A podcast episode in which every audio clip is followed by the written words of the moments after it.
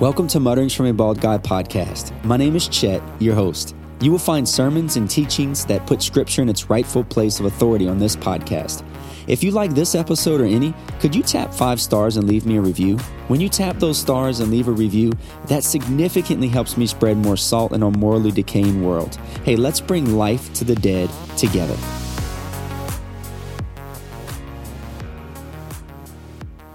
Well, thank you guys so much for coming tonight. We're gonna we're gonna be in part three. Um, just quickly want to recap a couple of things for you. So we're going over the categories of apologetics. The first one uh, we talked about creation. We talked about general revelation, God's providential care. So God's creation. His creation is an apologetic of His glory. So creation is, is just, uh, it screams God's glory. It's an apologetic of Him.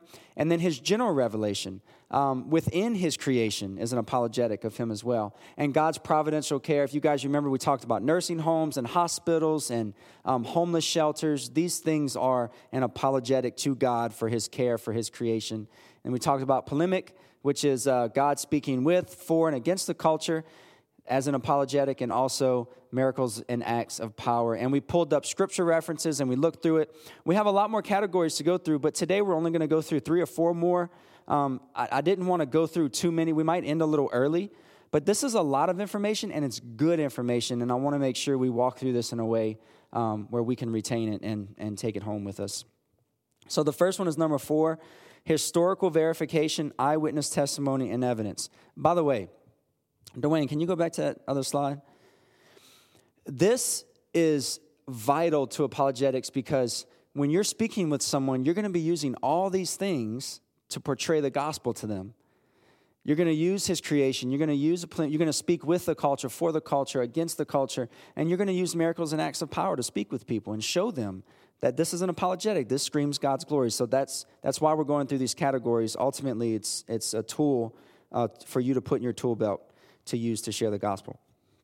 So, historical verification. We're going to start in Luke chapter 1, verses 1 through 4. Many have undertaken to compile a narrative about the events that have been fulfilled among us, just as the original eyewitnesses and servants of the world handed them down to us. So it also seemed good to me, since I've carefully investigated everything from the very first, to write to you in orderly sequence, most honorable Theophilus so that you may know the certainty of the things about which you have been instructed. Now, if we go back to that, that first slide in, in Luke, we see original eyewitnesses. Okay, so Luke is writing about, he's saying, listen, I decided to write a narrative because we have eyewitnesses that testify to the things I'm about to write you. So there are eyewitnesses of Jesus. Not only that, Luke is saying in the second slide in verse 3 that he has carefully investigated everything from the very first. So he's an eyewitness himself. Why is eyewitness important? Well, the same reason it is in a courtroom. If, if you have um, someone in the courtroom and they're being blamed for just a, a very terrible crime, the more eyewitnesses you have to that crime being done, the stronger your conviction will be against that person. Because eyewitnesses not only matter um, whenever we're investigating whether or not God is real or Jesus is real, but it matters in the courtroom as well, because eyewitnesses is a way of testimony, it's a way of proof, it's a way of factual events that have taken place. So, we don't have to say, hey, look, I'm a Christian. I just, I just know for sure because it's in my heart. No, no, no, no, no. We, in the scripture, there are actual eyewitnesses that have seen Jesus. And so we have that proof as well. Acts chapter 1, verses 21 through 22. Therefore, from among the men who have accompanied us during the whole time, the Lord Jesus went in and out among us, beginning from the baptism of John until the day he was taken up from us. From among these, it is necessary that one become a witness with us of his resurrection. So we see in verse 21 the men who have accompanied us during the whole time. Um, again, eyewitnesses. Necessary that one become a witness of his with us of his resurrection. All right, and then again in 1 Corinthians 15 6, then he appeared to over 500 brothers and sisters at one time. Most of them are still alive, but some have fallen asleep. Now, we're not going to unpack this whole verse, but what I do want to say is that this is hard to refute. When Jesus came back, 500 people saw him. Now, you try to say uh, that that's a lot of eyewitnesses. That's a strong piece of evidence. That's a strong piece of evidence. We have that in the scripture. Isn't that cool? We have that in the scripture to use. Uh, this is whenever if you if you get bored one day I know we're all busy. I know we don't really have much time for this, but if you go on like um, William Lane Craig's Facebook or N.T. Wright, these known apologists, and you look through their feeds of like their different talks, atheists will try to debunk this number one, the first one, because this is a strong, strong, strong eyewitness claim to Jesus being real and his, his resurrection being factual. Um, that's, that's a huge verse right there for, for apologetics.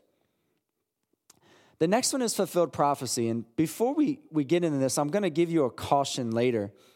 Um, but we have come to a time where if, if you can come up with a fancy date and you can say some crazy things that have some really cool symbolisms in scripture, you can make millions of dollars off of a book.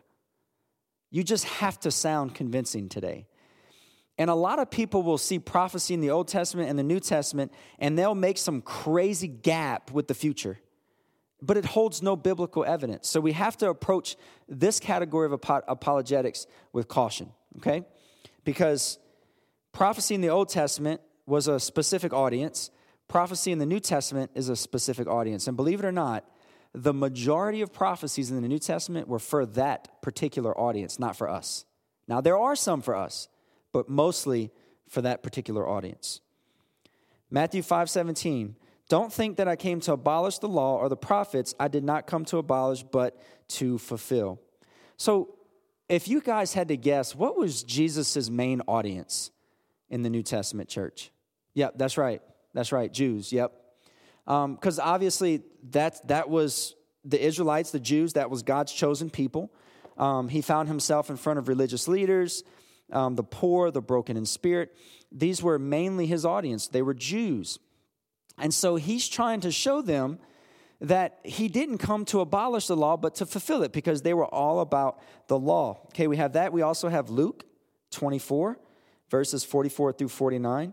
He told them, These are my words that I spoke to you while I was still with you, that everything written about me in the law of Moses, the prophets, and the Psalms must be fulfilled. Then he opened their minds to understand the scriptures. He also said to them, This is what is written the Messiah will suffer and rise from the dead the third day, and repentance for forgiveness of sins will be proclaimed in his name to all the nations, beginning in, at Jerusalem. You are witnesses of these things. And look, I am sending you, I am sending you what my father promised. As for you, stay in the city until you are empowered from on high. Now, this we know, okay, Luke wrote this after the fact. We know that. But Matthew, Mark, and Luke are what we call the synoptic gospels, meaning they have a lot of the same stories in them. They have a lot of the same parables. They have a lot of the same scenes where Jesus was, what he was doing. So they back one another up, they confirm one another. And John, the beloved disciple. You guys ever read John? You just know John was full of himself. Well, he was the beloved disciple, right? um, John doesn't have a lot of the same parables. He has different um, stories, he has different narratives. However, they still back one another up. It's amazing how it happens. So, what we have, what we see, is that Jesus is, is saying, These prophecies that you have seen, I am the fulfillment of them. Let me take you back for a minute. Imagine you're a Jew. You've been practicing the law your whole life. Your uncle's a rabbi. Your dad has taught you the Torah since you were 10. You can, you can recite Genesis, you know, in your sleep. No problem. You know the law. And then this weird, ugly man called Jesus comes on the scene. He was ugly because Isaiah 55 tells us he was. He comes on the scene and starts saying all kind of crazy stuff. Stuff that doesn't fit in the law. Because a lot of the law was made up after God gave the law. it's like 600 and something laws, right? God gave 10. And so what we see is that Jesus is making it known I'm the fulfillment, I'm the fulfillment, proven over and over time again. The Hebrew Bible, he intends to fulfill it, right? Now, let's let's bring ourselves to specific prophecies because this is important as well. He was born in Bethlehem, and he did preach the gospel to the poor and broken in spirit. Those are things he said he would do. And of course, he's saying that because his audience is mainly Jewish. So here's the caution. In our context, fulfilled prophecy must be used carefully. Old Testament, New Testament prophecy was mostly for a previous audience, not for us. I, have told you guys about this video that I did for Pastor Dana Coverstone. He's a false prophet, hands down. Deuteronomy chapter 18, verses 20 through 22. You know a false prophet by his, pro- his prophecies not coming true. His prophecies didn't come true. But I remember in June of 2020, in the height of COVID, he posted a video, and that video got millions of views. I'm talking overnight. He was a YouTube prophet sensation. And I thought, hmm, let's see what I can find out about this guy. Because I mean, it's during COVID, everybody's at home. So I'm like, you know what? I'm gonna refute this guy. I got a lot of time right now. And so I did, and I, I posted a video. And this video, okay, look, I'm nobody, okay? I'm just a preacher in Southside, Virginia, all right? That video got thousands of views and hundreds of comments. You know what the vast majority of those comments were? How dare you degrade that man's character? You don't know who he is.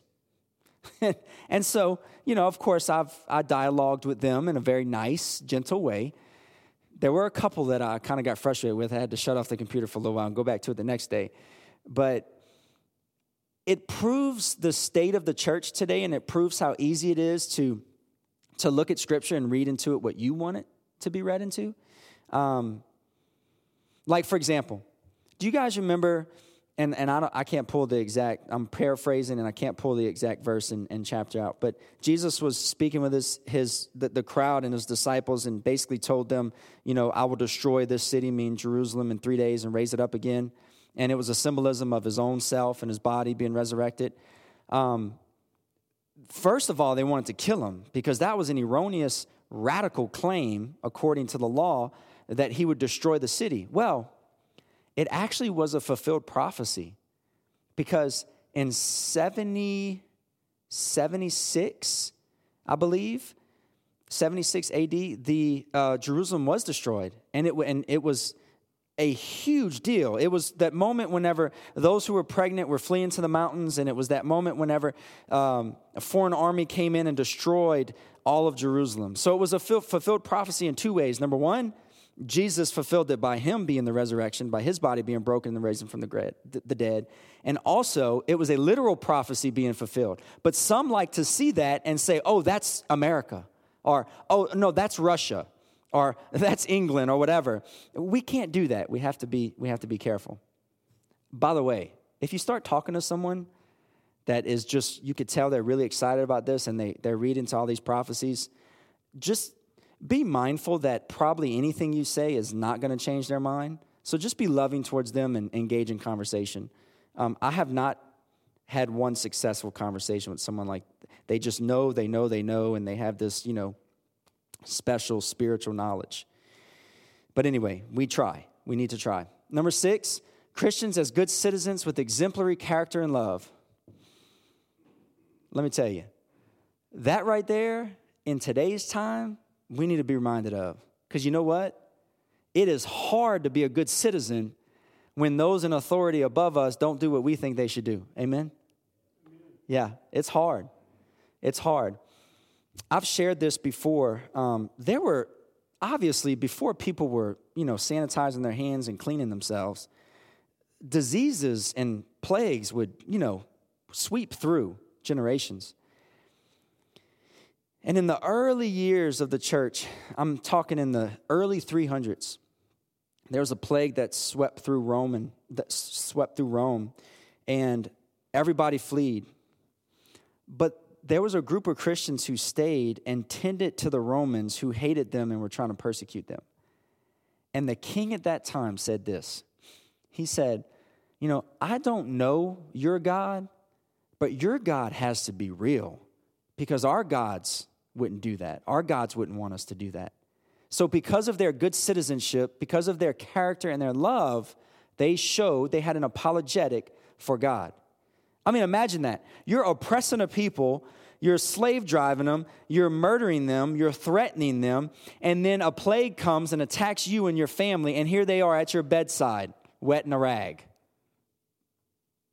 making sure you're not sweating too much. That is crazy.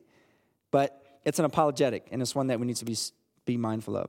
Sermon on the Mount, salt of the earth and light of the world.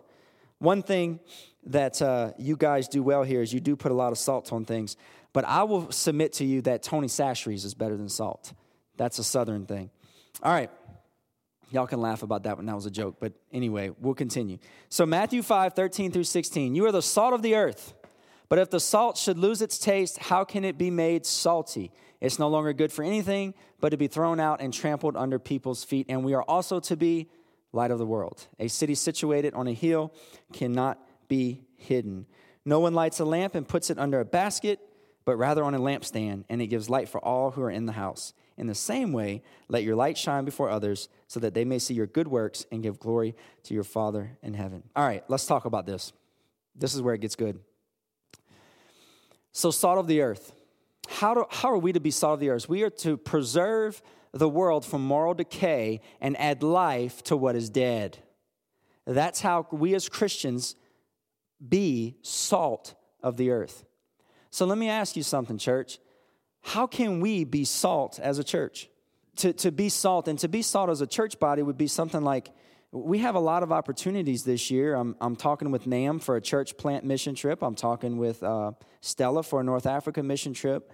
I just met with the food bank to try, hopefully, um, encourage more church members to be part of that. I plan on doing that as well every couple of months to go out there and help. So, I mean, that's ways that we as a church body, you know, not just as individuals, but we as a group do life together because that's important. I think one thing COVID has taught us is when we're separated, we're not as strong. Virtual doesn't cut it. You know, when we're meeting online, that's great, but we're not together. We're not looking at one another and feeding off of one another and growing with one another. So, light of the world, um, good deeds people recognize in us, and they're brought to the Son of God through us. Now, what we saw, what we saw in the previous passage here, we see in Matthew 5, 13 through 16, no one lights a lamp and puts it under a basket, but rather on a lampstand, and it gives light for all who are in the house. In the same way, let your light shine before others so that they may see your good works and give glory to your Father in heaven. When I first accepted uh, Jesus, that first year, I was about on fire as you can light someone on fire, okay? I was in Subway one morning, seven o'clock in the morning. I just finished working out. And there were three people in the subway, and there was a worker. And I said, you know what? These people need to hear about Jesus. I mean, they're not even awake yet.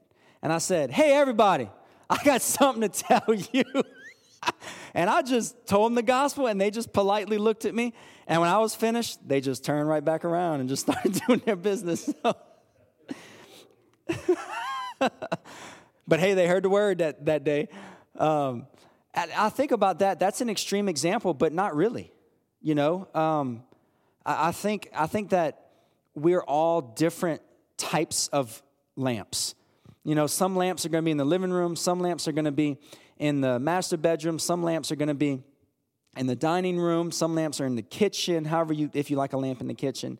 And so we're all in different parts of the world, different communities, different uh, family units. And so we're all called, we have one purpose. We might be different lamps, but we have one purpose, and that's to let the light shine.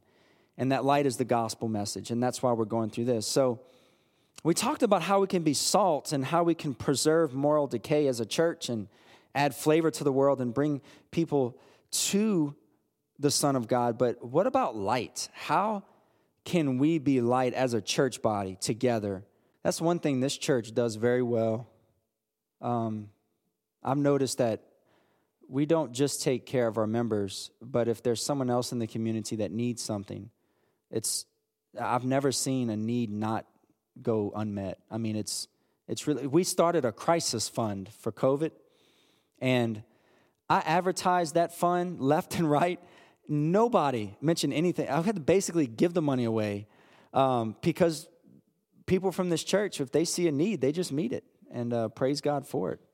And that, that's a way to be a light of the world. All right, the upper room discourse Jesus washing his disciples' feet. I'll give you a little background. Feet in the ancient Near East was basically like boogers today, okay? I'm serious.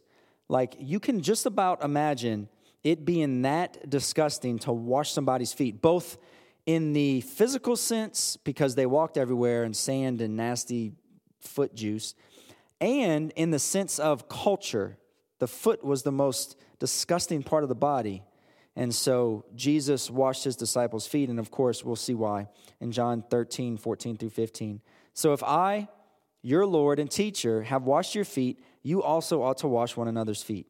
For I have given you an example that you also should do just as I have done for you. Now, imagine this for a minute. The disciples have been walking with Jesus, they have been talking with him, they've been learning from him, they've grown affectionate towards him, they love him, they have his back at this moment, they think they understand most of the things he said. And here comes Jesus, take off his outer garment, wrap it around himself, and start washing his disciples' feet.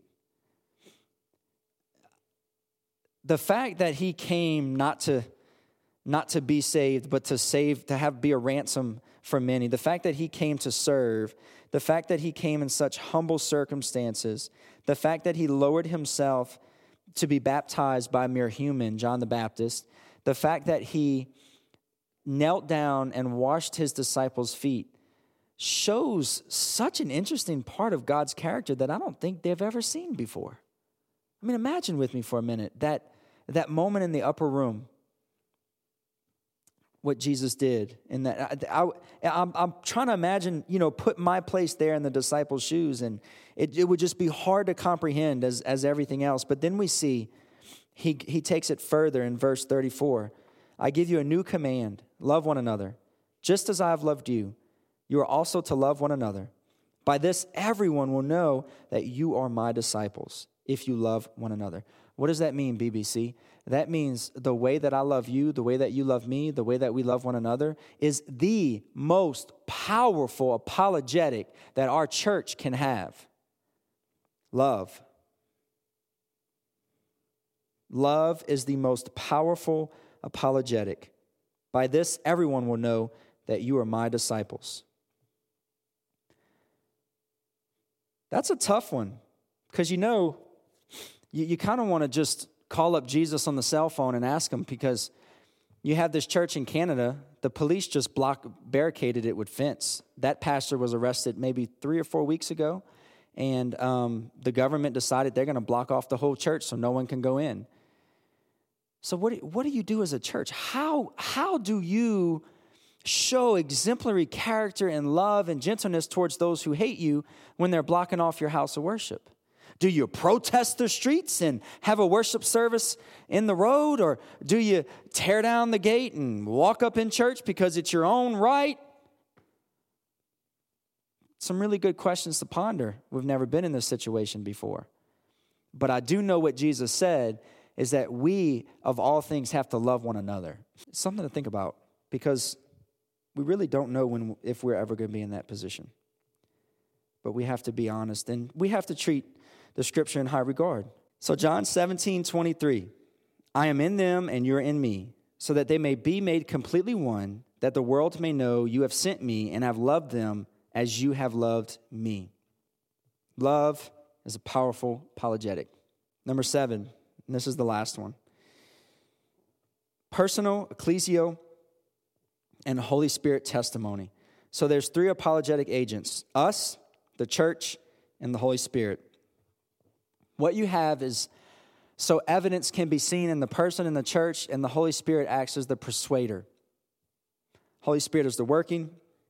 Holy Spirit is the one that makes the gospel known and understood. Holy Spirit is the one that goes before, that convicts the world of sin, righteousness, and judgment. So let's look at personal first. Conscience bears witness to a higher moral law. Now, when I was a kid, I had a severe conscience. Okay, my friends can do something wrong and they're fine. But if I did something wrong, I had to let mama know. I was just a mama's boy.